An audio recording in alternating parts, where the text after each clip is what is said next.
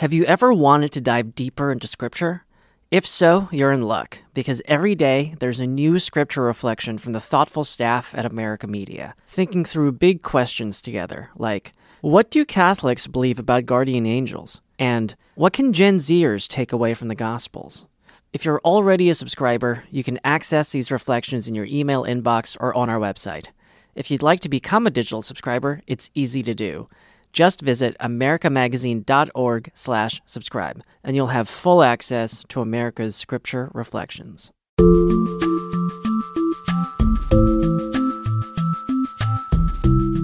Welcome to Inside the Vatican with America Media. Each week, veteran Vatican reporter Gerard O'Connell and I take you behind the headlines for an intergenerational conversation about the biggest stories out of the Vatican. This week, the global synodal process, the Synod on Synodality, kicked off in Rome. We'll talk about the direction the Pope laid out for the process and how U.S. dioceses are and aren't getting ready. I'm Colleen Dulle. This is Inside the Vatican.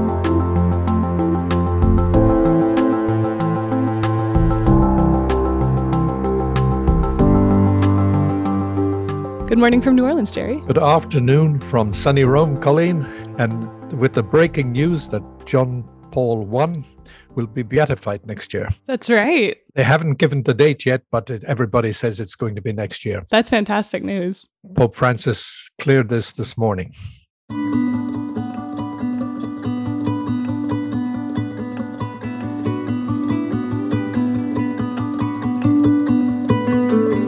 Pope Francis is kicking off the Synod on Synodality with a meeting with representatives from all over the world. Some 3,000 people attended the Pope's Mass, among them people from Rome and members of the Curia. The Pope explained that it is not necessary to create another church, but to create a different church. All right, Jerry, let's hop right into our story. We're covering the opening of the Synod on Synodality. This kicked off this weekend, and we should say the official name is Toward a Synodal Church Communion, Participation, and Mission. And it kicked off in Rome this weekend with some pre synod meetings on Saturday and then a Mass celebrated by the Pope on Sunday. And just to recap for our listeners, uh, this is a two year process that has the end goal of making the church more synodal. So, what does that mean? It's a word that goes all the way back to the gospel story of the disciples walking on the road to Emmaus with Jesus after the resurrection. And walking together is one of the meanings of the word synod. So for Pope Francis, being synodal really means being a church where people are able to come together and share their experiences and listen to each other. And in doing that, be able to kind of overcome divisions and discern their next steps together. So that's also what's supposed to happen at a synod. That sounds a lot like the things that Pope Francis is asking synod participants when we've had synods in the past. But Jerry, how is this one different from past synods? It's different from any synod that's been held because for the first time, the aim is to go to every parish, every diocese in each country to get people there involved, to get them to understand that because they're baptized, they're part of a church and they have to see how they can personally be part of this church. Mm-hmm. And we, we've seen some uh, consultation before previous synods. I remember before the Synod on Young People, there was a big survey, there were some listening sessions before gosh, I, I, think all of the synods that we've seen under Francis, right? Yes, all the synods under Francis, he, he's gone out of his way to get people involved.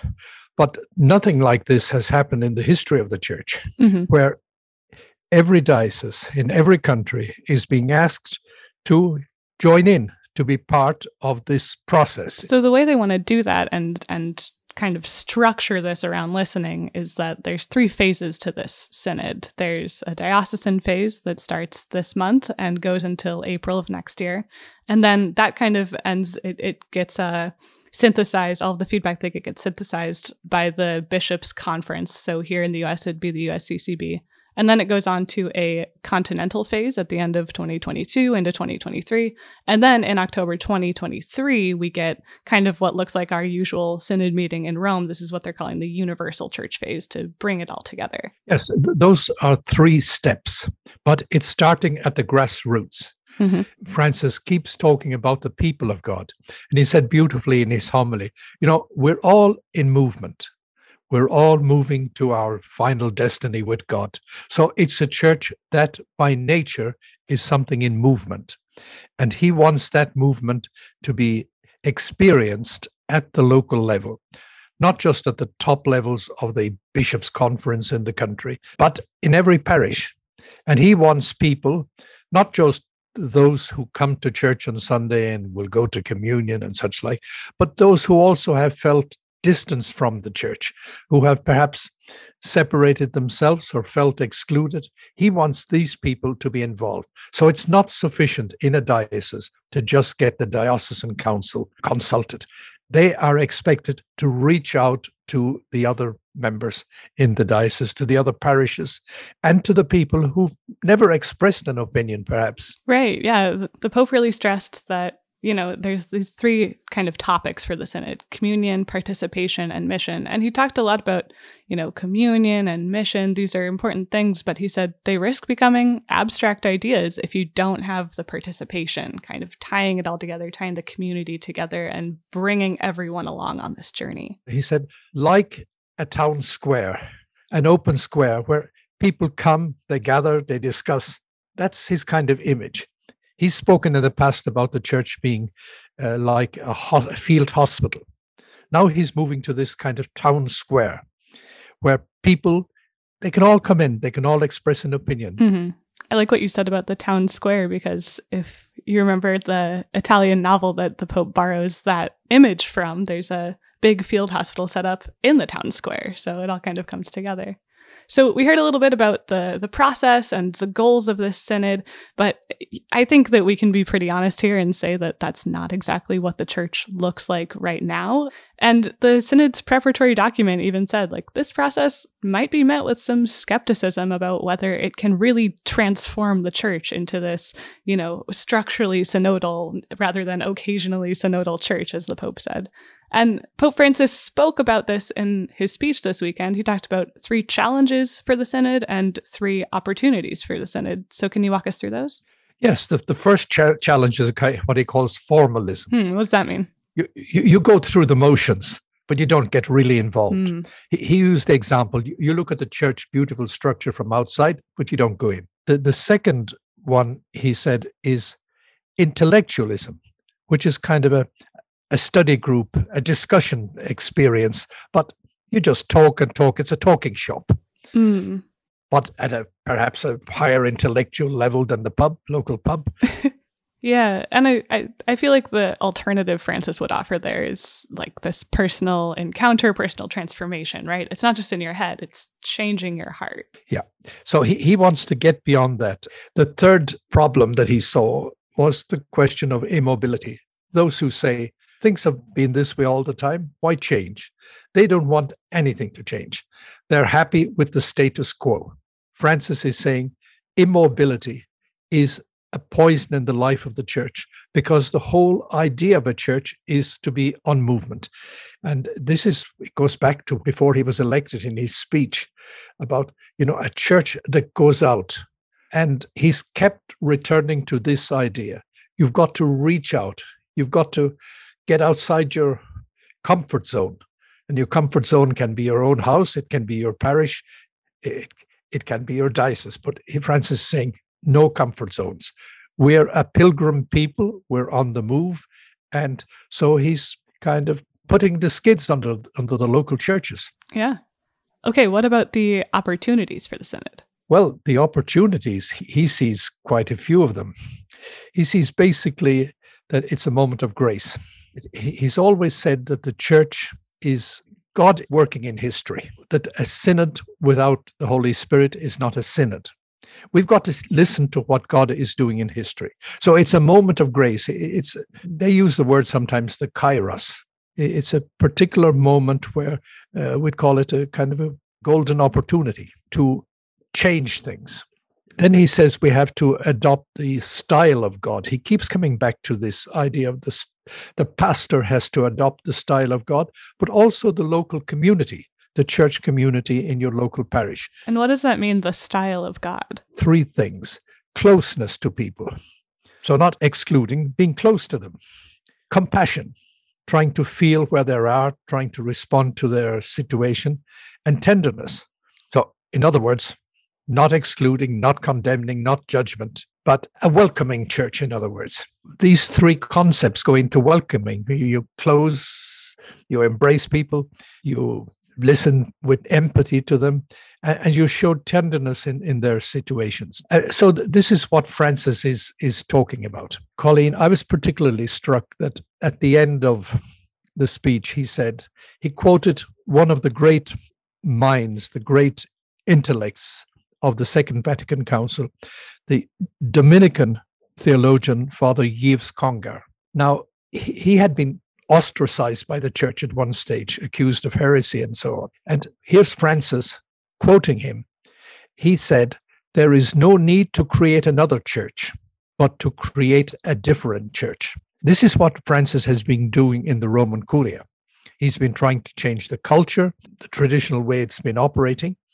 And he realizes it's an uphill struggle, mm-hmm. but it's the way ahead. Yeah, as you've been saying that, I'm thinking like that's that's building a different church is something that might sound kind of scary to some Catholics. Yes, it's one of the centerpieces of be, this building a different church is changing the relations within the parish, within the diocese, within the church in the country, where the bishops and the priests are not up above giving orders, directing, and everybody else following like sheep.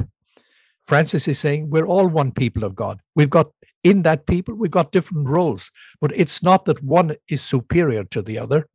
It's a different task, it's a different role, and a very, very important roles. But still, we're all members of the people of God, equal in dignity and respect.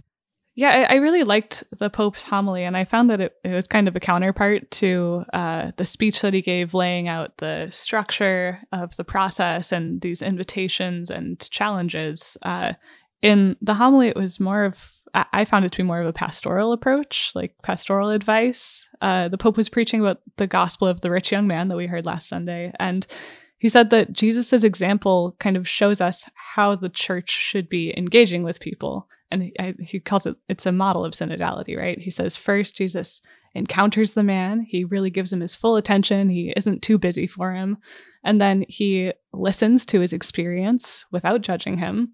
And finally after he's heard this man say you know i've done all of my religious practices. I followed every law. What else do i need to do to enter the kingdom of god? Uh, jesus takes his experience into mind and says okay what you need isn't more laws. It's that you need to sell what you have and give to the poor. He, he's able to recognize in this man's experience that his possessions are, are weighing him down. And he couldn't have done that without listening, without trying to be a model of this listening church, right? Uh, and I don't know, as I was hearing it, I was really struck because I know so many people who feel like they aren't welcome in the church, that they aren't listened to, or their experiences will, you know, make them ineligible for for being welcome in the church. And i was thinking you know can you imagine what it would be like for them to really be encountered and heard and discerned with like the pope says? And francis actually gets at that in the end of the homily. He he frames this synod the synodality as he says it can be a grace-filled healing process. And i don't know looking looking at everything that's going on in the church, how divided we are in the church in the US, and looking at this recent abuse report that came out in France, all these places of pain where people really desperately want to be heard by the church. You spoke about healing, Colleen. You have the church, a field hospital, it heals the wounds, but it also is meant to bring unity, first of all within itself, but also within the society. If members of the church are at daggers drawn with each other. They're not going to give much example to the society, much less are they going to help the society to bring unity, to have harmony. Mm-hmm. All right, after the break, healing is hard. We'll talk about the challenges that the Synod is facing.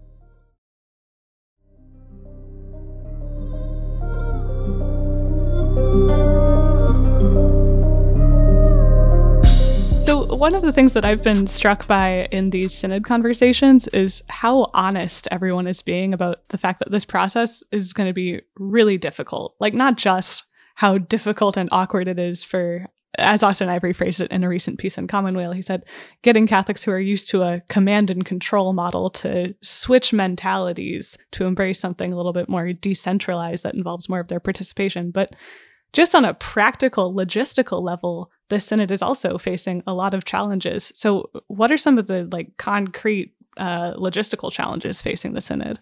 Well, there's first of all, not in history has a synod started in the midst of a pandemic. We've got a pandemic where some places people are not yet back in church.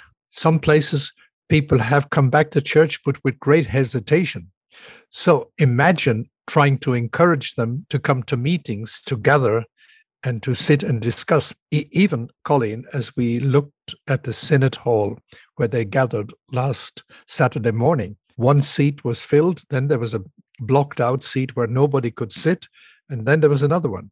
So they were all very conscious that we're in the midst of a pandemic and we're not out of it. Will we be out of it by the time the diocesan phase phase finishes in uh, April? It's it's not so sure. Secondly, there's the problem, you know, if you go to the United States situation is one, but if you go to Africa, where you've got a bishop with maybe 20 priests in a diocese, you have parishes which are hundreds of miles away. He may take two or three hours to get to the next parish and then another two hours to get to the other. And then you have a question of is there electricity? Eh, have they communications? I mean, this is the reality of the church also i've seen in latin america i've seen in argentina where i've been several times you go to if you travel through the country and you want to go to a sunday mass and you arrive in a parish and there's no priest there may be a deacon this is the reality so it's not so easy in terms of first of all motivating the bishops to get moving. Right. Yeah. When you're struggling with electricity or, I mean, God forbid, like conflict zones or, or COVID even, you know, it's hard to make this a top priority. One of those who was present in the Synod Hall on Saturday morning was Cardinal Charles Bo from Myanmar. Mm-hmm, right. He's in the middle of a situation where uh, the military have taken over the country. If his people start gathering, the military may well come in and say, Ah, well, what are you gathering for? And may arrest them. Mm-hmm. This is the reality. I think of China. It's inconceivable today that in China, the people can get together and discuss without having supervisors from the Communist Party or maybe having to get even permission to get together. Mm-hmm. Even in countries where they're not facing these, you know, massive uh, social or political issues or infrastructure issues, there's also just the fact that they're being asked to do a lot within just six months for this diocesan phase. It's true, Colleen. I think the same is true in many places in Europe. But the, the reality is something is starting in many places. And Francis says we start the process. But the third obstacle, the first is COVID, the, the, the, pandemic. The second is the distance and the difficult situation. The third obstacle is the time factor. I mean, th- this diocesan process, this diocesan involvement, getting at the grassroots, is meant to end in April. Right.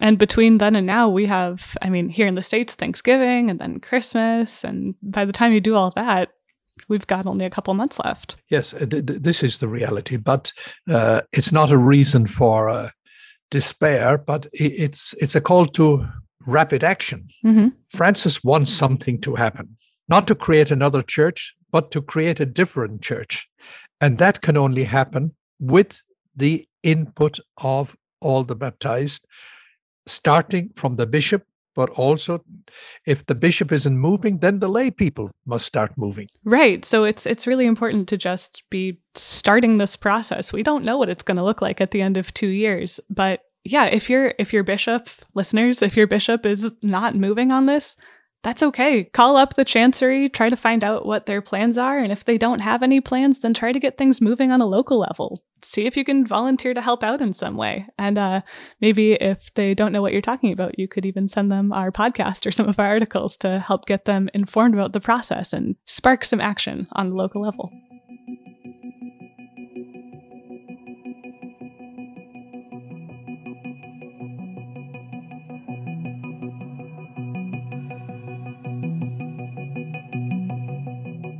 Well, House Speaker Nancy Pelosi was in Rome over the weekend for a climate conference, but it is her meeting with Pope Francis that's generating a lot of talk. U.S. Speaker of the House Nancy Pelosi met with Pope Francis in a private audience at the Vatican.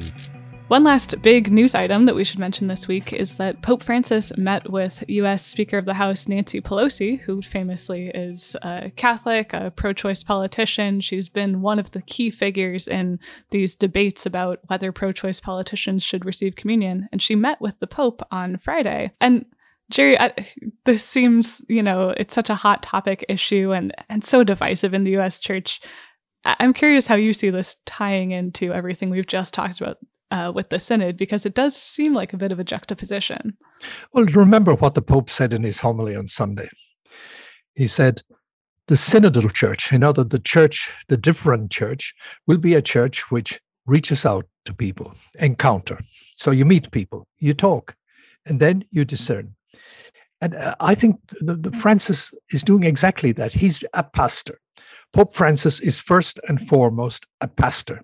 I think you can see the Nancy Pelosi meeting also in the light of the answer to my question, his answer to my question on the plane. He says, We have to be pastors, not politicians. Where we become politicians and not pastors, then we get disasters. He, says, you know, we have to adopt the style of God in these situations closeness. So you meet the person, you welcome the person, you don't condemn, you don't exclude, you don't judge. You meet the person. You show compassion. You understand what the reality of the person is. And to do that, you have to listen. And then you show tenderness. You're not going to make any headway with somebody whom you come in with a sledgehammer and hit the person on the head on arrival.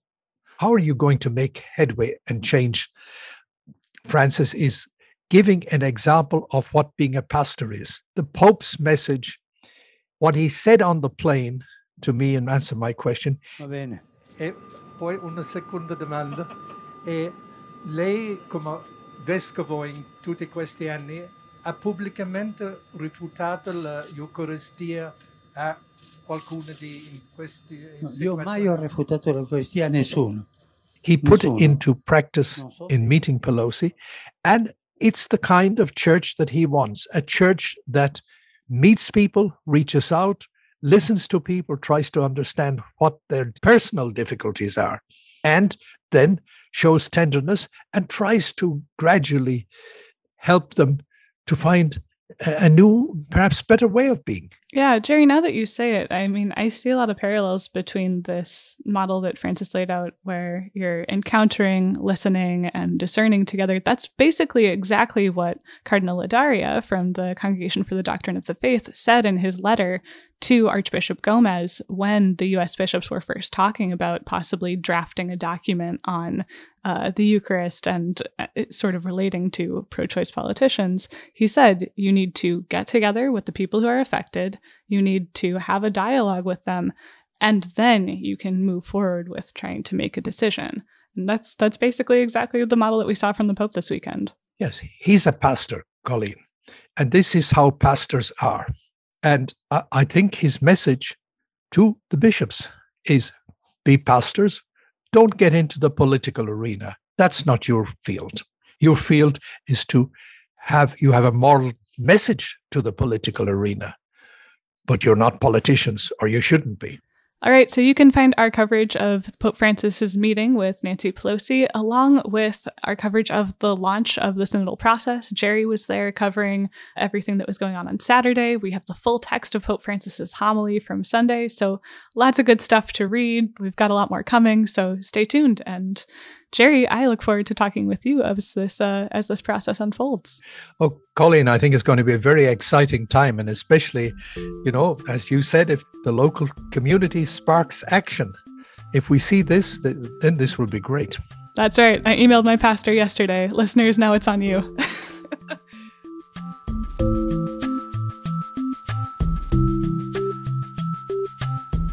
Inside the Vatican is a production of America Media. This week's episode was produced by Maggie Van Dorn. Production assistance from Kara Hanlon. Sound engineering by Kevin Christopher Robles. You can find in depth and up to date Vatican coverage at americamagazine.org and follow us on Twitter at INSDE Vatican Pod. That's inside without the second I, Vatican Pod.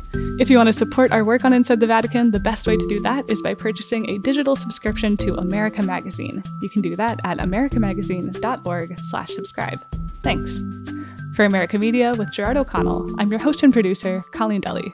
We'll see you next time.